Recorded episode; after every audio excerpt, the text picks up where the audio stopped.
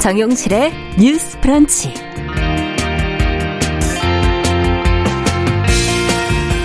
안녕하십니까. 정용실입니다. 아, 제자에게 성희롱 발언을 한 사실이 드러나 사과를 했던 송홍열 공정거래위원장 후보자가 어제 사퇴를 했습니다. 새 정부 출범 이후에 지금 네 번째 장관급 낙마로 인사 난맥을 돌아봐야 한다 하는 지적이 지금 나오고 있는데요. 자, 송전 후보자 사퇴 관련 소식과 함께 생각해 봐야 할 문제들 같이 생각해 보겠습니다. 네, 처우 개선을 요구하면서 시위를 벌인 연세대학교 청소 경비 노동자들을 대상으로 일부 재학생들이 소송을 제기해 논란이 일고 있죠. 자, 이런 상황이 알려지면서 학교 안팎에서 노동자들과 연대하는 목소리가 커지고 있는데요. 이 학교를 졸업한 변호사들이 힘을 모아서 노동자들의 무료 변론도 맡았습니다. 자, 이번 소송에 담긴 사회적 의미와 바람직한 해결 방향은 무엇인지 또 변론을 맡은 변호사 한 분과 직접 이야기를 나눠보도록 하겠습니다. 자, 7월 11일 월요일 정유실의 뉴스 브런치 문을 엽니다.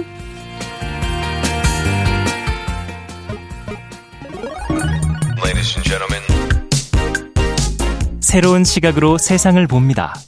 정용실의 뉴스 브런치 뉴스픽. 정실의 뉴스 브런치 항상 청취자 여러분들과 함께하고 있습니다. 오늘도 유튜브로 많이 들어오셨어요. 770여 분 들어오셨고요. 그리고 콩 앱 저희 열고 있습니다. 라디오로도 언제든지 참여해 주시기 바랍니다. 감사합니다. 자, 그럼 첫 코너 뉴스픽 월요일과 수요일 이 두 분과 함께 합니다. 전혜원 우석대 개공 교수님 안녕하세요. 안녕하세요. 전혜원입니다. 네, 조으론 변호사님 안녕하세요. 네, 안녕하세요. 조으론입니다. 자, 앞서 말씀드렸던 송홍열 공정거래위원장 후보자 어제 사퇴를 했다는 얘기를 말씀을 드렸는데 지금 이제 교수 시절에 성희롱 발언한 사실이 알려져서 그동안 이제 좀 비판이 있지 않았습니까? 사퇴의 변은 무엇이었는지 또 대통령실 공정위 어떤 말들이 나오고 있는지 먼저 지금까지 나온 보도 내용 정리를 한번 해보죠. 네, 윤석열 정부의 첫 공정거래위원장 후보자인 송홍열 후보자가 10일 자진 사퇴했습니다. 어, 당초에는 송 후보자가 인사청문회를 준비하고 있는 것으로 네. 알려졌었는데 어제 자진 사퇴하면서 이렇게 밝혔는데요. 큰 공직을 맡아 국민의 기대에 부응할 수 있을 것인지에 대해서 확신이 서지 않는다. 교직에만 매진하겠다라고 밝혔습니다. 네. 윤 대통령이 송 후보자를 지명한 게 지난 4일이니까요. 6일 만에 사퇴를 한 건데 음. 대통령실이 본인 뜻을 존중하겠다며 송 후보자의 사의를 수용을 했습니다. 네. 그래서 현재 공정거래위원회 같은 경우에는 다시 처음부터 음. 후보자 지명 과정부터 그렇겠네요. 네, 해야 되는 상황이고요. 네. 말씀해 주셨듯이 송 후보자가 자진 사퇴한 이면에는 아마 본인에 둘러싼 성희롱 논란이 큰 영향을 미치지 않았을까라는 아. 분석이 나오고 있습니다. 네. 송 후보자가 지명 직후에 언론 보도 등을 통해서 알려진 사실이 있는데요. 2014년 8월 서울대 법학전문대학원 로스쿨 1학년 학생 100여 명과 술자리에서 만취한 상태로 학생들의 외모를 품평했고 한 여학생에게는 성희롱 발언하는 사실이 다시 조명이 되면서 음. 굉장히 논란이 제기가 됐습니다. 그리고 송 후보자가 5일 기자간담회에서 네. 그것 때문에 제가 자격이 없다고 하시면 담담하게 받아들이자고 속으로 생각하고 있다고 말한 바 있다라고 하면서 일단 사실은 인정했었고 음. 대통령실 해명을 들어보면은 뭐 사과를 했었다. 학교 측에서 징계까지는 가지 않은 점 등을 고려했다라고 설명을 한 적이 있습니다. 네. 그래서 정면 돌파하는 것 아니냐라고 했지만 주말을 지나면서 자진 사퇴 쪽으로 기운 것 같다는 분석들이 나오고 있습니다. 네. 어쨌든 이 부분에 대해서 대통령실 핵심 관계자에게 기자들이 물었더니 송 후보자가 학교에서 교육과 연구에만 전념한 분이니까 지금 상황에 대한 큰 부담을 느꼈을 수 있을 것 같다고 말했고요. 또 혹시 새로운 의혹이 제기되느냐 이런 물음에는 음. 그런 게 아니다라고 설명을 했다고 합니다. 어쨌든 윤석열 정부에서 장관급 인사가 취임 전 사퇴한 것은 네 번째인데요. 앞서 김인철 사회부총리 겸 교육부 장관 후보자와 정호영, 김승희 보건복지부 장관 후보자가 낙마한 바 있습니다. 네. 자, 지금 앞서 이제 사퇴 변을 이제 얘기 어, 대신 얘기를 해 주셨는데 그 내용이 적절하다고 보시는지 어, 지금 문제가 된 사안이 제대로 다 해결이 된 것인지 어, 그리고 이제 어떤 그 성희롱 발언 관련 리스크가 인사 검증 단계에서 이미 거론됐다. 이런 지금 보도도 나오고 있는데 어, 어떻게 보시는지 이 부분은 어, 두 분께 좀 여쭤보겠습니다. 먼저 조 변호사님께 좀 여쭤볼까요? 네, 일단 송전 후보자가 이 국민의 기대에 부응할 수 있을지에 대한 확신이 서지 않는다, 교직에만 매진하겠다라고 한 부분에 대해서는 이름 수긍할 수 있는 사태였던 같습니다. 음. 지난 그 기자간담회에서도 만약에 이 문제 때문에 그러니까 자신의 그런 성희롱 발언과 관련한 이 문제 때문에 그 자격이 없다거나 문제가 생긴다고 해 해도 담담하게 받아들이자고 생각하고 있다. 네. 낙마까지도 고려하고 있다. 이런 식으로 이제 밝혔거든요. 음. 그런 것을 이제 생각을 해본다면 자신이 이제 후보자로 지명이 되었지만 국민들이나 아니면 여론들의 반응을 보니 이제 국민들의 눈높이와 맞지 않다라는 것을 스스로 생각을 하고 예. 아마 사퇴를 한 것이 아닐까 생각이 되고요. 근데 이제 다만 아쉬운 점은 이제 송 전 후보자 같은 경우에는 자신이 이제 국민의 눈높이와 맞지 않다라고 예. 생각한 것에 반해서 대통령실 관계자 의 인터뷰를 조금 보면 이제 인사 검증 실패라는 지적을 이제 음. 받았었던 거죠 계속 그러니까 그 부분에 관련해서 이제 대통령실 이제 관계자가 본인이 사과를 했고 그 사안으로 특별한 징계가 없었고 일단락된 사건으로 봤기 때문에 지나갔던 것이다. 음. 그분이 일을 맡으면서 충분히 일해주길 바라는 게 저희 기대였다라고 답을 했다라고 하는데요. 예. 이 부분 관련해서는 굉장히 아쉬움이 많이 남습니다. 음. 국민들이 봤을 땐 지가 지금 인사 검증 실패 네. 아니면 부실 검증 논란을 충분히 불러 일으킬 수 있는 상황인데도 네. 특별한 징계가 없었으니까 일단락된 사건으로 봤다. 음. 이 부분 관련해서는 국민들의 지금 눈높이에 전혀 맞지 않는 입장인 것 같고요. 네. 또 이런 일이 있음에도 불구하고 일을 맡으면 그분이 일을 맡으면서 충분히 일해주길 바라는 게 저희 기대였다라고 음. 이제 발언한 부분도 사실 이런 부분이 논란이 되면 자진 사퇴뿐만 아니라 대통령실 입장에서도 음. 지명은 했지만 이런 부분이 문제가 되고 있고 국민들의 눈높이라든지 여론에서 좋지 않게 보고 있으니 사퇴 쪽으로 유도를 음. 하는 것도 하나의 방법이었을 텐데 오히려 다른 해석을 지금 내놓고 있는 그 부분이 음. 아직도 인사 검증 실패라는 오명을 아직 벗기는 어려울 것으로 보입니다. 네. 어떻게 보십니까, 정 교수님께서는? 지금 언론 보도를 보면 이 송 후보자가 송전 후보자가 됐죠, 이제. 그렇죠. 대통령실에서 인사 검증할 때 본인의 성희롱 전력을 미리 알렸다고 합니다. 그러니까 아. 본인이 숨긴 게 아니라요. 이미 검증 단계에서부터 대통령실은 알고 있었고 아. 그거를 송 후보자 본인도 얘기를 했다라는 거예요. 네. 그럼 제 생각에 이 후보자 당시 전 후보자가 아, 이게 문제가 될 수 있다는 걸 오히려 인지를 했는데 음. 대통령실에서는 괜찮다는 식으로 판단을 했으니까 지명을 했겠죠. 네. 저는 이 부분을 보면서 총무비서관 사태도 그렇고 이번 사태도 그렇고 음. 대통령의 어떤 지인이라던가 음. 특정 분야에서 일했던 경력만 보고 국민들이 원하는 도덕성 기준을 너무 현 정부에서 안이하게 보는 것이 아닌가 이런 생각이 들고요. 네. 최근에 사실 대통령실의 인사에 대한 비판 여론이 굉장히 강했거든요. 음. 그런데도 왜 이런 인사를 했는지 참 이해하기 어렵다. 굳이 원인을 찾아보자면 네. 대통령이 뭐 지인이라던가 특별한 인연이 있으면 혹시 주변에서 검증을 너무 날카롭지 않게 못하는 거 아닌가 이런 의혹도 자꾸 제 어, 생각이 됩니다. 그래서 네.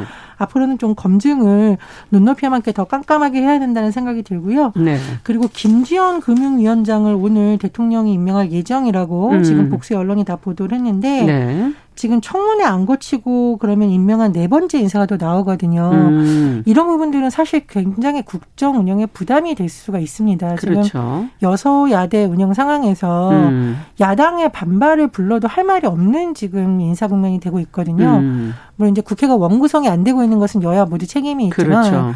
어쨌든 야당을 설득하기 위해서는 여당이 노력을 해야 되는데 지금 인사 전체가 뭔가 계속 꼬이고 있다. 그래서 음. 인사 검증을 하는 초기 단계에서부터 좀 폭을 좀 넓히고 음. 도덕적 기준을 높일 수좀 높여야 된다 이런 생각이 듭니다. 네. 지금 앞서 얘기 계속 나온 것처럼 이제 장관급 인사에서 이제 네 번째 낙마인데 어, 이, 이 부분은 인사검증의 어떤 부실함, 뭐, 이런 부분을 돌아보고, 뭐, 좀 겸허한 태도를 보여야 한다, 이런 지적도 나오고 있고요. 또, 어, 손웅 전 후보자가 지금 법무부 인사검증관리단의 첫 검증 대상이었다. 이 부분도 한번 인사검증 부분을 한번 조금 더 두 분께서 들어가서 문제를 보신다면 어떤 부분을 좀 들여다봐야 될까요? 일단 지금 여론조사들이 많이 나오고 있습니다. 지지도와 아. 관련한 그런데 그 중에서도 이제 한국 한국갤럽이 지난 5일부터 7일 전국 18살 이상 네. 1000명을 대상으로 조사한 결과를 보면요. 그 윤 대통령이 국정 수행을 잘 못하고 있다라고 대답한 이들 가운데 예. 가장 예. 큰 이유로 꼽은 게 지금 인사 문제입니다. 음. 그렇듯이 인사가 지금 부실하다, 부실한 검증으로 이루어지고 있다라는 부분에 대해서 많은 국민들이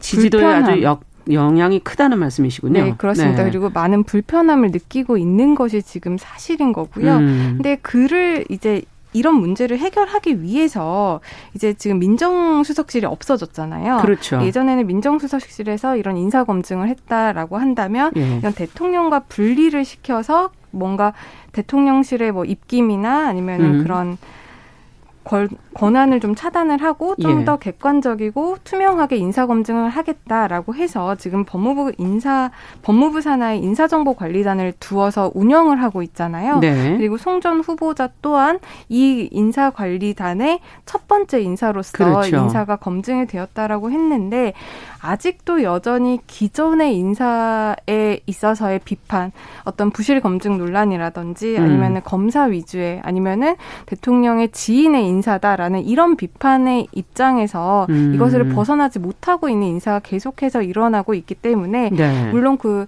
인사 검증을 이제 따로 해서 좀 더 공정하게 하겠다라는 취지는 굉장히 좋지만 네. 아직까지도 실질적으로 그렇게 운영되고 있는 것 같지는 않다라는 음. 비판은 면치 못할 것 같습니다. 취지는 좋지만 지금 운영에 있어서는 아직은 결과가 만족스럽지 못하다라는 말씀해 주셨는데 자 그럼 어떻게 해야 될까요? 이거 같은 부분 법무부 안에 지금 인사정보관리단 어, 첫 검증 대상 이 부분은 어떻게 봐야 될까요?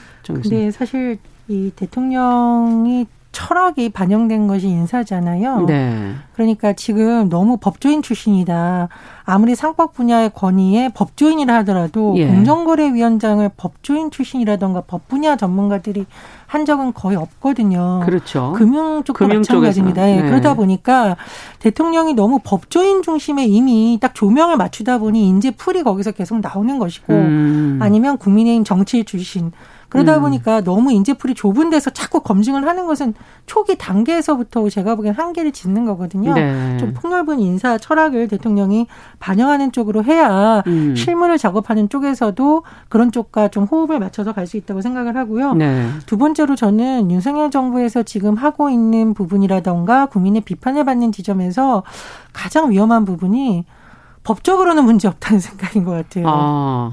이 성희롱 전력도 성희롱 신고가 되거나 처벌받지 않았다라는 점을 강조하고 있는데 음. 이런 부분 때문에 국민들이 좀 화가 난 게 아닐까 싶거든요. 음. 예전에 아빠 찬스 후보자 관련해서 논란이 됐을 때도 법적인 부분을 가지고 자꾸 얘기를 하면서 시간을 끌다 보니까 이게 더 악재가 된 것이고 그렇죠.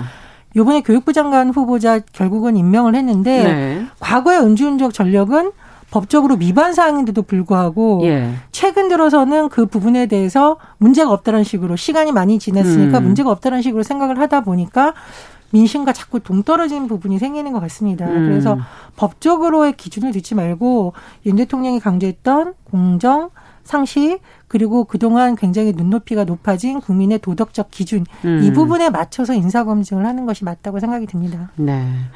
어, 늘 인사검증 때마다 얘기되어지는 이 자질과 도덕성 이 두 가지 문제에서 어떻게 이 문제를 풀어가야 될까요? 앞으로는?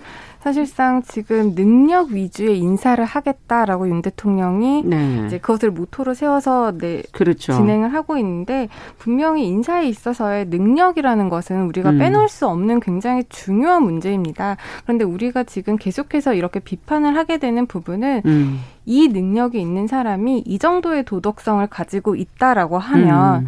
이 능력을 가진 다른 사람은 없었냐는 것이죠. 아. 도덕성의 문제도 국민들의 여, 뭐 눈높이라든지 여론의 비판을 받지 않을 만한 음. 그런 능력과 그런 도덕성을 가진 사람이 충분히 있었을 것임에도 불구하고 음. 인사를 이제 할 때 교수님께서도 말씀하셨지만 너무나도 작은 풀에서만 음. 뽑고 그러니까 고르다 보니까 이런 문제가 생기는 게 아닌지 이런 의구심이 계속 드는 문제. 그 렇군요. 거든요. 네. 그렇기 때문에 이런 부분에 있어서의 개선이 빨리 이루어져야 음. 될것 같습니다. 조금 넓은 곳에서 더 인재를 찾아 찾으려는 노력이 좀 필요할 것 같다라는 얘기를 해주셨네요. 자, 두 번째 뉴스로 넘어가도록 하겠습니다. 오늘부터 지금 코로나19 격리자에 대한 지원이 변화가 되는데 일단 이건 좀 정보로서 저희가 좀 알려드리면서 이 부분 중에서 저희가 생각해야 될 부분들이 있는지를 점검을 해보도록 하죠. 조 변호사님께서 지금 나온 내용을 좀 정리해 주시겠어요? 네, 오늘부터 이제 코로나19 격리자 관련해서 예. 재정 지원이 되는 부분이 많이 바뀝니다. 음. 일단 생활 지원금을 우리가 소득과 관계없이 이제 격리를 하게 되면 생활 지원금을 받았잖아요. 네. 예를 들면 1인 가구인 경우에는 뭐 10만 원, 뭐 2인 가구이면은 15만 원 이런 식으로 이제 지원 금을 받았었는데 소득과 관계없이 주던 이런 생활지원금을 이제는 기준 중위소득 100% 이하인 경우에만 생활지원금을 지급을 합니다. 네. 이 중위소득이라는 것은 이제 국내 가구를 소득순으로 이제 쫙 줄을 세웠을 때 음. 정확히 그 중간에 있는 가구의 소득이거든요. 네. 그렇기 때문에 이 기준 중위소득에 이제 100% 이하부터 음. 이제 지급을 받을 수가 있고요. 또 이 기준 중위소득을 가르는 기준이 이제 격리 시점에서 가장 최근에 납부한 이제 건강보험료를 기준으로 아. 산정이 되게 됩니다. 예. 그렇게 본다면은 이제 4인 가구 기준으로 월 18만 원 정도의 이제 건보료를 내는 그 가구가 이제 이에 해당을 중위소득에 해당이 되는 네, 거군요. 맞습니다. 네. 그리고 만약 부모와 자녀 한 명으로 구성된 이 3인 가구에서는 이제 두 명이 격리 중이고 음. 이제 부모가 각각 건강보험에 가입이 되었 다면 그 부모의 월 보험료 합계액이 이제 14만 9,666원. 이하면 이제 생활지원금을 받을 수가 음. 있게 되는 겁니다. 네. 이 선정 기준 관련해서 아무래도 많이 헷갈리실 분들이 있을 텐데요. 그쵸. 이 확인이라든지 세부 문의 사항은 건강 국민건강보험공단 홈페이지라든지 아니면 콜센터 1577 1000번을 통해서 문의를 하시면 좀 더 정확한 내용을 확인하실 내용을 수 있다. 국민건강보험관리공단 네, 그렇습니다. 네. 그리고 이제 두 번째로는 이제 격리 기간 중에 우리가 급여를 받고 쉴 수 있도록 지원을 했었던 유급 휴가비가 지금 전체 중소기업 대상으로 지급이 되고 있었었는데요. 예, 예. 이제 이 유급 휴가비도 이제 대상이 줄어들게 됩니다. 어떻게 줍니까? 지금은 이제 모든 중소기업에 대해서 하루 4만 5천 원, 최대 5일까지 지원을 해왔었는데 네. 이제는 이제 종사자 수가 30인 미만인 기업으로 이제 대상 지원 아. 대상의 범위가 축소가 됩니다. 더 소규 모로 내려가는군요. 네, 그렇습니다. 네. 그렇게 되면은 중소기업 전체 종사자의 약 75.3%에 해당하는 이제 종사자들만 이제 이 유급 휴가를 받을 수 있게 되는 겁니다. 음. 그리고 이제 또 하나는 재택 치료비 관련해서 우리가 무슨 약 같은 것들이 이제 본인 부담금이 전액이 지원이 됐었는데요. 네네. 이것도 재택 치료를 하는 경우에는 그 치료비를 환자 본인이 부담을 하게 됩니다. 아. 이제 올해 1분기 코로나19 확진자 한 명이 이제 부담한 평균 재택 치료비를 봤더니 의원급 병원 기준으로는 한 13,000원 정도가 나왔고 약국은 6,000원 정도가 나와서 이것들이 한 2만 원 정도 되는군요. 그렇죠. 다 지원이 됐었는데 더 이상 이제 재택 치료를 하게 되는 경우에 아. 이제 치료비가 지원이 되지 않 는다는 것이고요. 네. 다만 이제 입원 치료비 같은 경우에는 현재와 동일하게 본인 부담금이 전액 유지가 되면서 지원이 됩니다. 입원의 경우는 치료비를 그러니까 국가에서 지원해 준다. 네, 재택은, 재택은 지원이 안 된다. 지원이 안 된다. 네. 아, 그런 차이가 있는 거군요. 자, 지금 말씀을 듣다 보니까 생활지원금 부분에서 여러 가지 변화가 있는데 이렇게 생활지원금이 지금까지 나왔기 때문에 어 성실하게 또 PCR 검사를 받으시고 또 방역 당국의 어그 기준에 맞춰서들 많이 해 오셨는데 지원이 없어지게 된다면 이런 게 좀 어려워지는 거 아니냐. 그래서 도리어 지금 어, doubling으로 가면서 조금씩 환자가 늘고 있는 이 상황에서 좀 더 위험해지는 거 아니냐 이런 지적도 하시는 분도 있는데 어떻게 보십니까 이 부분은? 그러니까 코로나19 상황이 굉장히 안정적인데 이런 걸 하면 효과적일 수 있을 텐데요. 그렇죠. 전문가들이 언론 인터뷰를 한 거 보면 8월 중순 정도에 음. 하루에서 10만 명 에서 20만 명 신규 확진자가 나올 가능성이 있다. 예. 말씀해 주신 doubling 네. 현상도 있고 재유행 가능성이 계속 언급되는 시기인데 지원은 축소한다라고 하니까 음. 이게 엇박자가 나면서 또다시 혼선으로 빠지는 것 아니냐는 우려가 제기되는 것으로 보이는데요. 네. 특히 저는 그 사실은 이제 확진자가 검진을 받고 격리를 하는 게 본인을 위한 것일 수도 있지만 음, 그렇죠. 주변에 전파할 가능성을 빨리 차단하고 그럼요. 예, 또 본인도 빨리 검사 받음으로써 위중증으로 가는 확률을 줄일 수 있는 여러 가지 효과가 있는데 네네.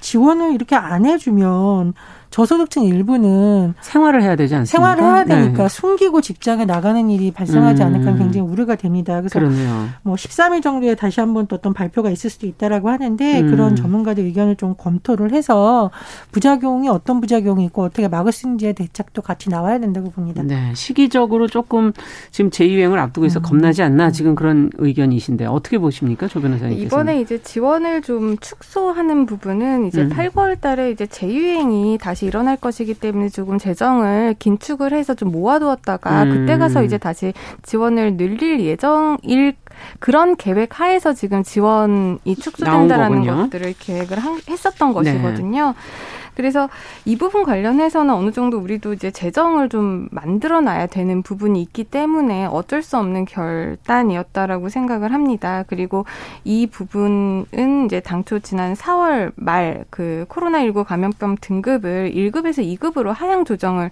했었잖아요. 그때부터 변화가 된 건가요? 네, 그러면? 네, 그때부터 변화가 되었고 또 그때부터 이런 지원 축소 관련한 계획들이 예고되었었습니다. 음. 그런데 이제 우리가 지금 또 마치 재유행이 되는 것처럼 지금 음. 더블링 현상이 나타나고 있고 각 전문가들이 이제 다시 재유행이 시작됐다라고 예. 이를 알리는 시점에 공교롭게도 이게 타이밍이 좀 맞아 떨어지게 되는 것 같았어요. 음. 그렇기 때문에 이 부분 관련해서 정부가 다시 한번 어떻게 지원을 계속 이렇게 줄일 할지. 것인지 아니면은 지원 축소 계획이 있었더라도 지금 재유행 관련해서 조금 더 지원을 다시 늘릴 것인지 그 부분 다시 한번 검토를 해야 된다라고 생각을 하고요. 네. 만약에 재유행 뭐 가능성이 없다라고 하면은 음. 국민들도 이 지원적인 부분을 좀 축소하는 것에 대해서 많이들 동감을 하실 겁니다. 네. 다만 지금 우리 상황이 다시 재유행이 확산될 조짐을 음. 보이고 있기 때문에 음. 그 부분 관련해서는 정부에서 적극적인 재검토가 필요하다고 생각을 합니다. 네, 물론 뭐 재정이라는 것도 한계가 있는 것이고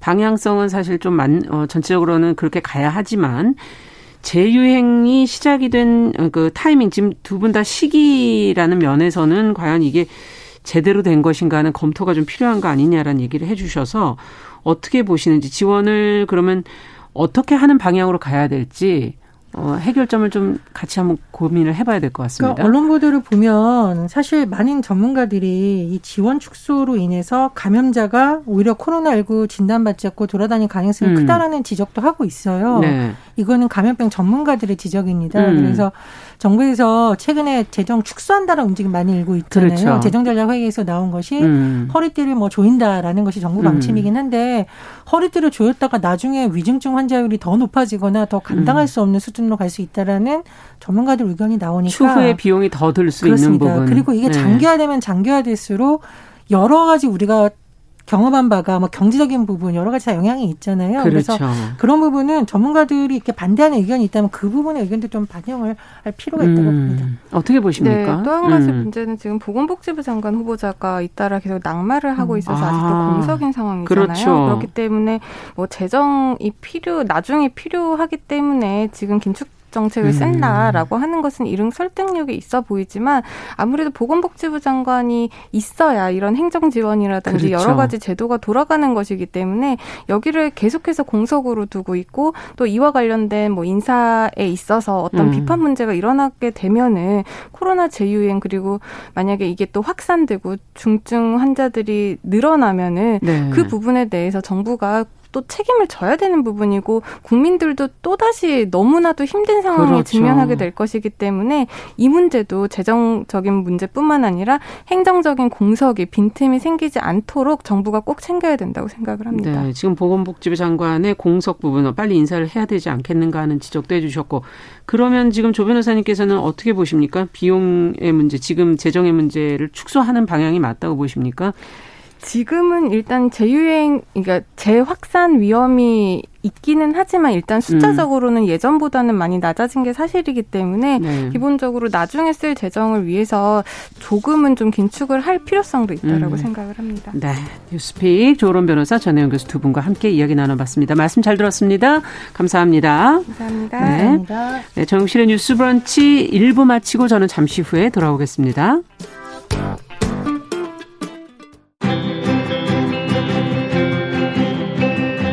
얼마나 아깝다고 생각할 우리 사회의 다양한 비용들과 푼돈들, 음. 삶의 전선에서 음. 최선을 다하고 살아가는 우리의 모습도 제 몫에 맞는 평가와 그에 합당한 시선이 좀 필요한 시점이 아닌가 하는 생각을 학충이다, 익충이다. 이거는 네. 순전히 사람의 아. 그 잣대로 이야기를 하는 거예요. 음. 곤충이 우리 사람보다 몇 억 년 먼저 지구에 나왔거든요. 호모 사피엔스의 선배다 이렇게 얘기를 해요. 남성의 입장에서 여성의 입장을 이해하는 사람인 거죠. 그래서 사실 이 역지사지의 태도가 한국 사회도 지금 필요한 것이 아닌가 그런 생각이 들고요. 세상을 보는 따뜻한 시선. 정용실의 뉴스 브런치.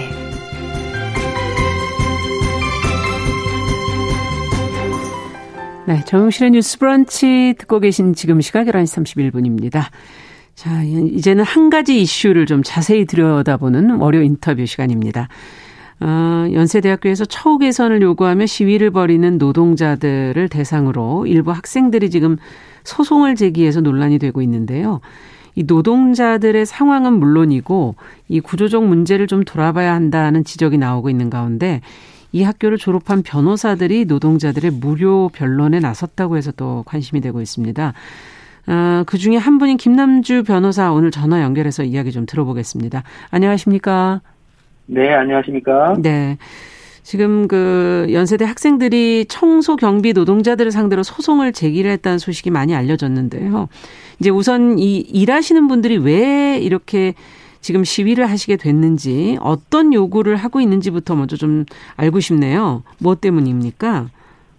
네, 간단히 말씀드리면 이제 근로 조건을 협상하는데 수용되지 않기 때문이거든요. 네. 지금 시급 440원 인상 그리고 샤워실 설치 음. 이런 것들을 요구하고 있는데요. 네.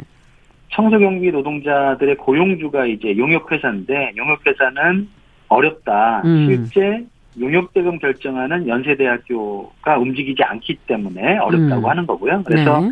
학내에서 요구 조건을 수용하도록 학교를 향해서 시위를 했던 것입니다. 아, 그렇군요. 근데 이제 그 학생들이 수업권을 침해당했다면서 지금 민형사상 소송을 제기한 건데 이 내용을 좀 들여다보시니까 어떤 내용인가요? 좀 설명을 좀 해 주시죠. 뭐 간략히 말씀드리면 연세대 학생 3명이 예. 이 청소경비 노동조합의 분회장하고 부분회장 이 두 분을 상대로 손해배상 소송을 제기한 것이고요. 네. 어, 수업권을 침해당했고 정신적 고통을 겪었다는 음. 주장입니다. 네. 그리고 그 전에도 형사 고소를 했고요. 그때 혐의는 업무 방해하고 집시법 위반 혐의를 어, 고소 이유로 됐습니다. 네. 그 전이라 하면 이번 시위가 아니라는 얘기인가요? 어, 요게 여러 차례 시위가 있었고요. 음. 그 시위 중에, 중에, 어, 아. 예, 노동자들을 형사 고소했습니다. 먼저. 그렇군요. 자, 그래서 지금 김남주 변호사님을 비롯해서 이 학교 출신의 변호사분들이 힘을 모아서 무료 변론을 지금 노동자들의 무료 변론을 맡으셨는데 왜 도와줘야겠다라고 생각을 하신 겁니까?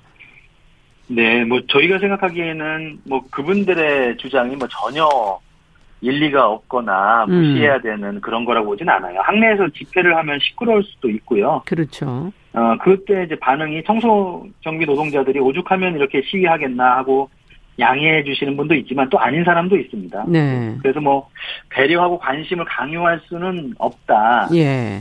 하지만 적어도 그분들 행동을 봉쇄하기 위해서 뭐 형사 고소를 하거나 네. 인사 소송을 제기하는 것은 도가 좀 지나쳤다 이렇게 어. 생각을 했거든요. 네. 저희들이 이제 뭐 윤동주 이한열 선배를 배출한 연세 정신이 네. 약자들의 권리를 봉쇄하는 거하고는 맞지 않는다. 음. 그래서 뭐 정의감까지는 아니더라도 좀 따뜻한 배려 정신을 보여줬으면 좋겠다라는 음. 생각에서 이렇게 참여했고요. 네. 또 선배로서 잘 인도하고 싶은 마음도 있었습니다. 아.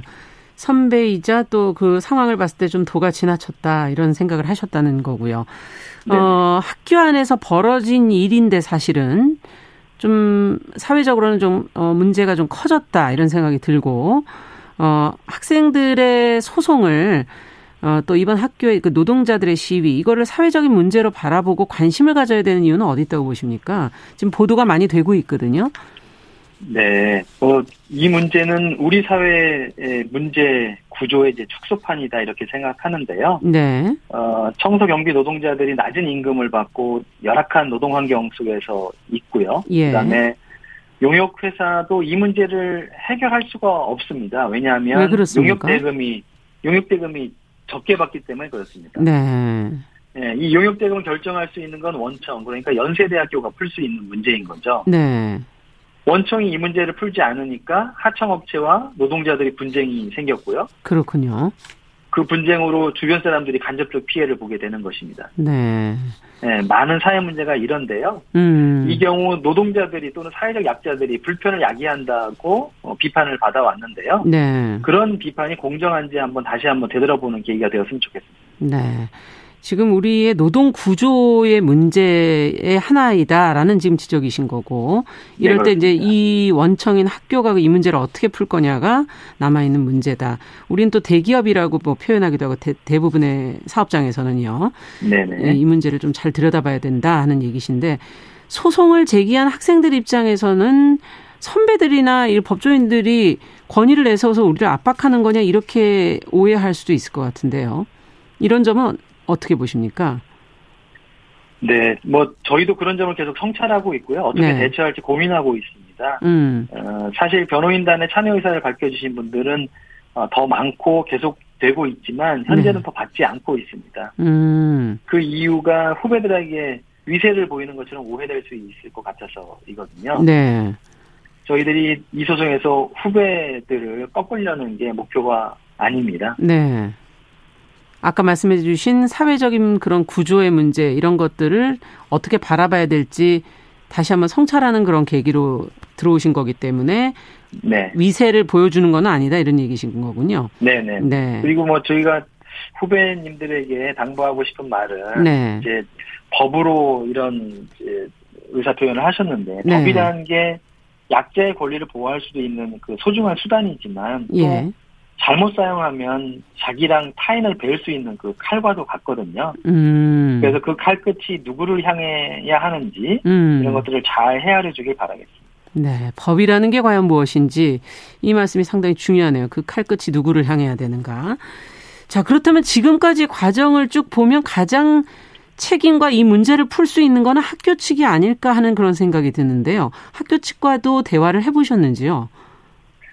지금 그 노동자들은 학교 측하고 대화를 계속 하려고 하는데 학교 측은 이제 계약 당사자가 아니다라는 것 때문에 주도적으로 나서지는 않고 있습니다. 그리고 어. 이 사건 관련해서는 아직 연세대학교랑 어, 대화를 나눠보진 못했는데요. 예. 저희들이 이제 대리를 하게 됐으니 연세대학교 학교 측과도 좀 대화를 하려고 합니다. 네. 주도적인 역할을 좀 해달라. 그렇죠. 아, 네, 이 사태가 계속되면 연쇄 정신이 훼손되고 학교 위상에도 음. 좋지 못할 것 같아서 네. 그런 대화를 하려고 합니다. 네, 일단은 어, 법으로도 문제를 풀어야 되지만 또 다른 방법으로도 또 대화를 통해서도 문제를 풀 수 있지 않을까 하는 생각도 들어서요.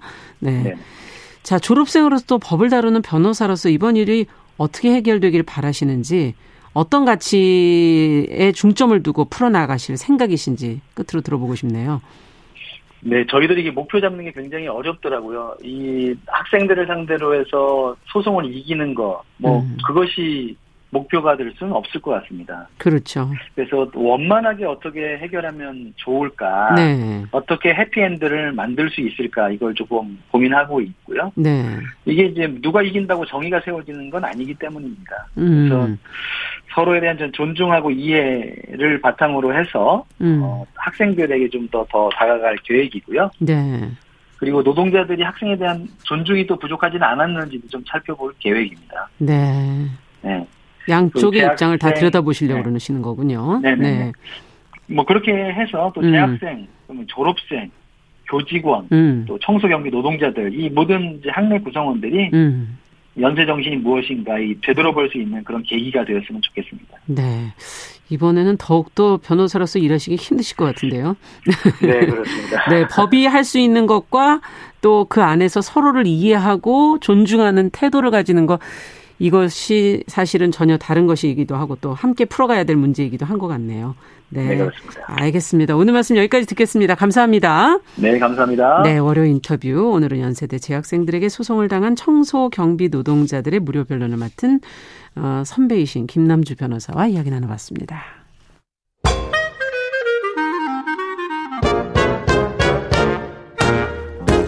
모두가 행복한 미래.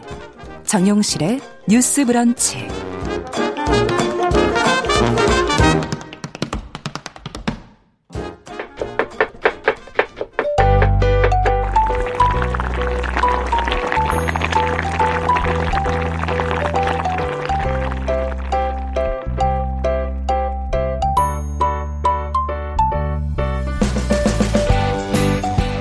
음식과 식문화에 관한 이야기, 정보 재밌게 전해드리는 시간이죠. 건강한 식탁 오늘도 홍신의 요리 연구가 잘해주셨습니다. 어서 오십시오. 네, 안녕하세요. 저희가 나들이 떠나기 좋은 계절을 맞아서 지금 귀로 그렇죠. 떠나는 음식 기행 네. 이어가고 네. 있습니다.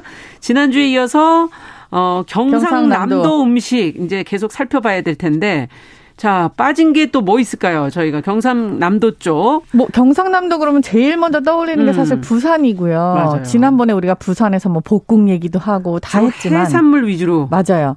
근데 네. 사실 제, 제일 많이 부산 하면 떠오르는 게 돼지국밥 아니겠습니까? 돼지국밥. 이게 처음에 돼지국밥이라는 얘기를 들었을 때, 그러니까 저희는 네. 사실 어르신들이 다 이북 음. 분들이시고, 전 서울에서 자라서 아. 돼지국밥이라는 이야기를 들었을 때 약간 이름 자체에서 비린내가 어. 날것 같은. 누린내. 그죠? 예, 약간 그런 느낌이 네. 있었어요. 맞아요. 그런데 실제로 먹어보고 너무 깜짝 놀라서 어. 아니 어떻게 이렇게 맛있는 국이 있냐. 그러니까요. 약간 이런 느낌으로 소고기국만 떠올리셨죠?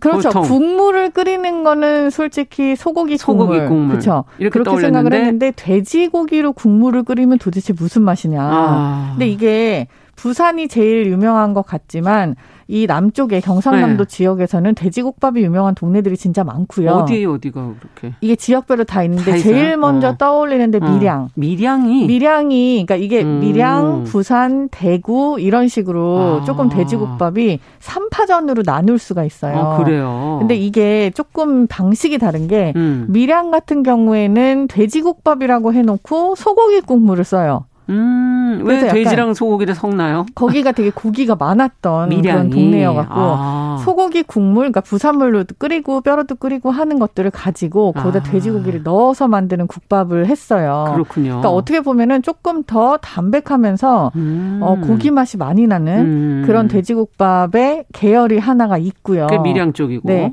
그리고 부산이라고 부산 하면은 부산은 이제 돼지 뼈를 끓이는 거예요. 아. 그래서 보면은 부산 돼지국밥들 보면 다 색깔이 하얀색 그렇죠. 네, 뽀얗게. 이게 뼈 국물이 나오기 때문에 그런데 아. 기름을 기가 막히게 걷고 여기다가 우리가 이제 부산 사람들이 전구지라고 하는 전구지 부추 무침을 그렇죠. 팍 넣어가지고 아, 그래서 먹는 게 약간 부산식이고요. 아. 그럼 대구는 대구 제가 정말 너무 먹고 싶나 봐요. 되게 왜 말을 못 하시고 그러니까 침만 삼키고 계세요?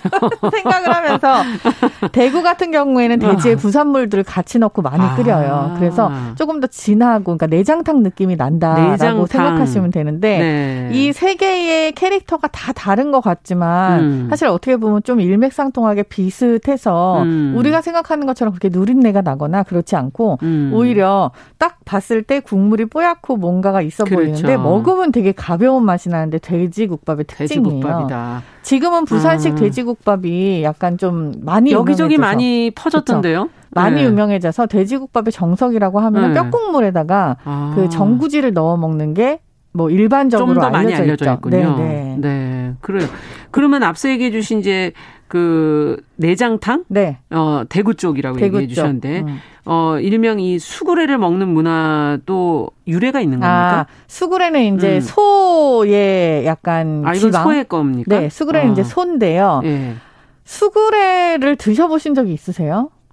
저는 많이 먹어보진 않았어요. 근데 대부분 음. 인지를 하지 못하고 있는 상황에서 수구레를 먹어요? 네 해장국을 드셔보셨으면 수구레를 아, 해장국 드시, 먹어봤죠. 드셔보셨을 가능성도 커요. 아. 이게 국물을 낼 때 같이 쓰는 부위인데 음. 수구레가 어디냐 하면은 어디예요? 한마디로 그냥 비슷하다라고 얘기하면 음. 피하 지방이에요.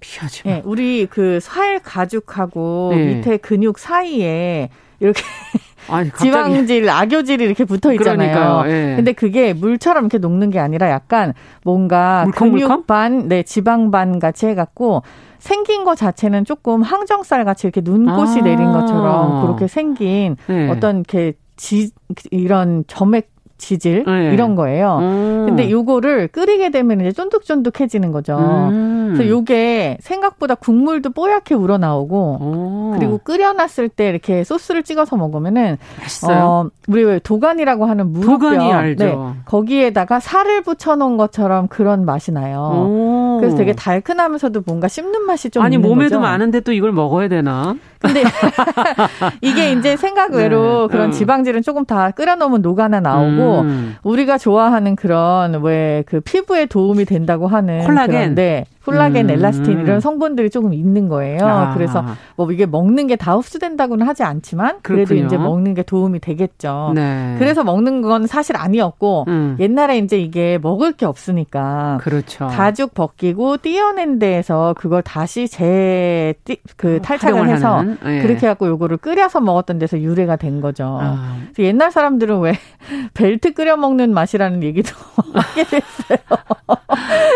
이게 이제 막 없는 데서 그걸 그렇죠. 끓여갖고 막 그 먹다 보니까 음. 전쟁통에 그래서 이게 이제 허리 혁대라고 하죠. 아. 허리 벨트 끓여 먹는 맛이라고 했는데 사실은 지금 되게 별미고 그렇죠. 요 자체가 네, 흔하지 않은 그런 국밥이나 그런 고기 부위여서 이게 피난 시절에 그러니까 시작된 그렇죠. 네. 거군요. 뭐 이것저것 넣어서 음. 끓여 먹을 게 없으니까 음. 그때 이제 끓여 먹었다라고 하는 설이 제일 유력하긴 하죠. 그렇군요.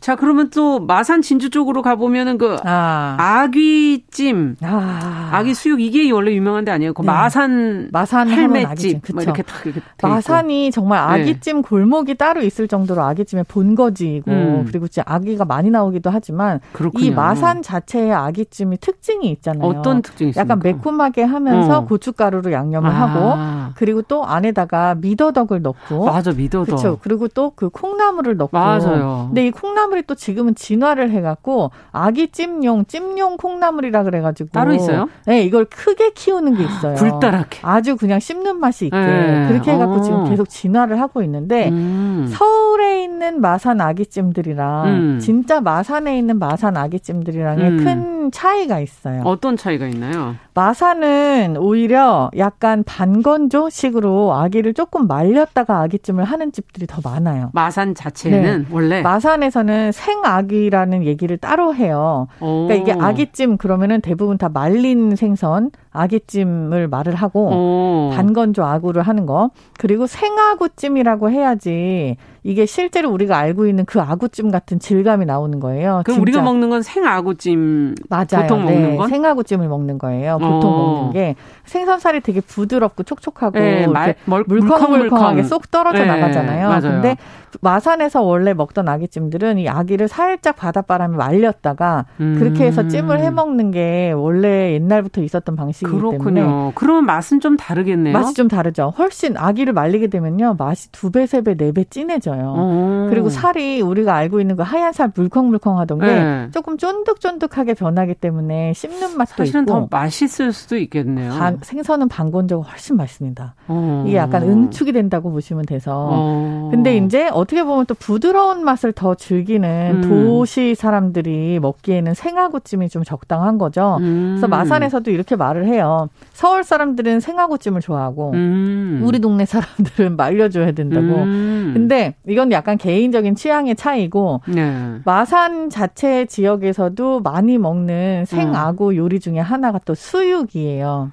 그럼 어떻게 먹어요? 이거는 수육은 어떻게 먹는 건가요? 이건 이제 예. 우리가 뭐 돼지 수육 그러면은 그 그냥 물에 넣어갖고 끓여서 네, 그렇게 하고 그냥 고기 건져 먹는 거잖아요. 네. 아구를 그렇게 똑같이 먹어요.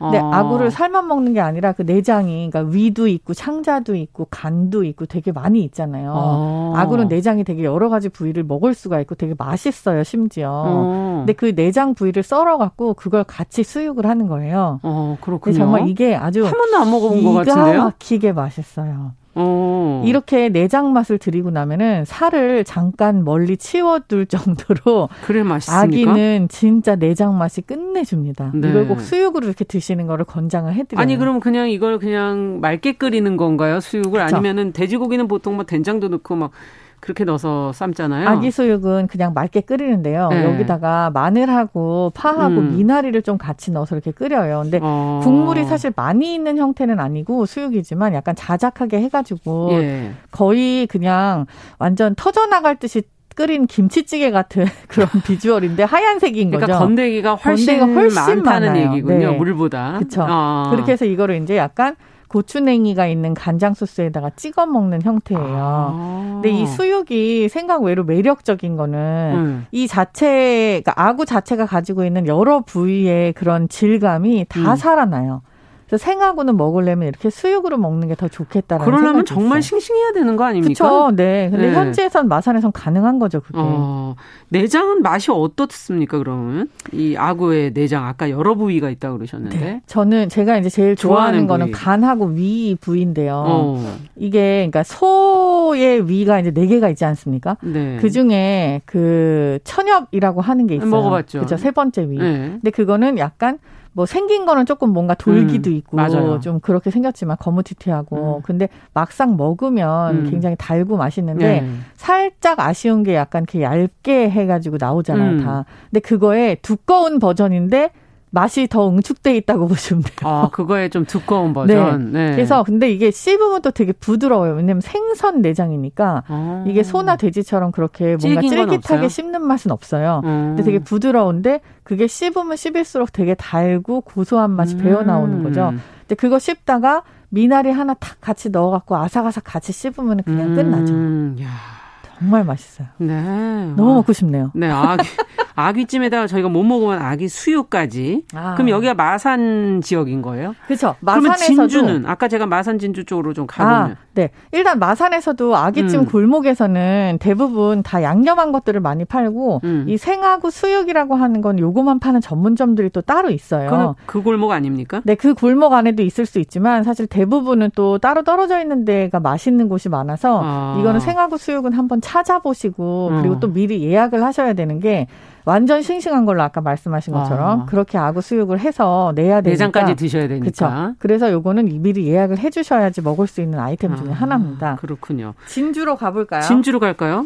진주는 지금 가면 뭘 먹을 수 있을까요? 진주 지, 많이 가보진 않았는데 진주 사실 되게 유명한 음. 식이 되게 많아요. 뭐 그러니까 화반이라고 해서 진주 비빔밥도 있고. 아 진주의 화반? 그렇죠. 음. 이거는 뭐 어떤 너무 차이가 있으면 다른 비, 비빔밥과 전주 비빔밥은 이제 황포묵이 들어가 있고 네. 뭐또 콩나물도 쓰고 이렇게 약간 그렇잖아요. 네. 진주의 화반은 더 다양한 재료, 특히 육전이 올라가요. 육전이 네 여기는 진주는 사실 지역적인 특색 자체가 양반 문화가 남아 있는 아. 그런 지역인데다가 여기를 이제 기양을 많이 갔다 갔거나 네. 아니면 이 지역에 있는 양반들이 뭔가 되게 잘 노는 옛날에 그런 얘기 있었잖아요. 평양 감사 아니면 진주로 가야 된다. 어. 이두 지역이 제일 가서 먹고 놀기 좋은 지역으로 유명했던 음. 거예요. 근데 진주는 그러니까 평양은 이북에 있으니까 조금 다르지만 진주도 평양 비슷하게 고기라든지 해산물이라든지 모든 것이 다 풍부한 동네였어서 그렇군요. 먹을 게 진짜 많아서 오. 화반이라고 하는 것도 이름이 원래 비빔밥인데 꽃화자를 붙여서 꽃처럼 잘 음식이 다 피어 있는 거예요. 아, 너무 그렇군요. 예뻐서 이거를 화반 진주 화반이라고 불러요. 네. 어머. 이거는 약간 우리나라에 되게 자랑스러운 그러니까 전주 비빔밥도 되게 음. 좋지만 엄청나게 화반도. 자랑스러운 비빔밥 문화 중에 하나예요. 예, 육전이 올라간다면 육전은 제사 때 어쩔 때 그거 하나씩 그쵸.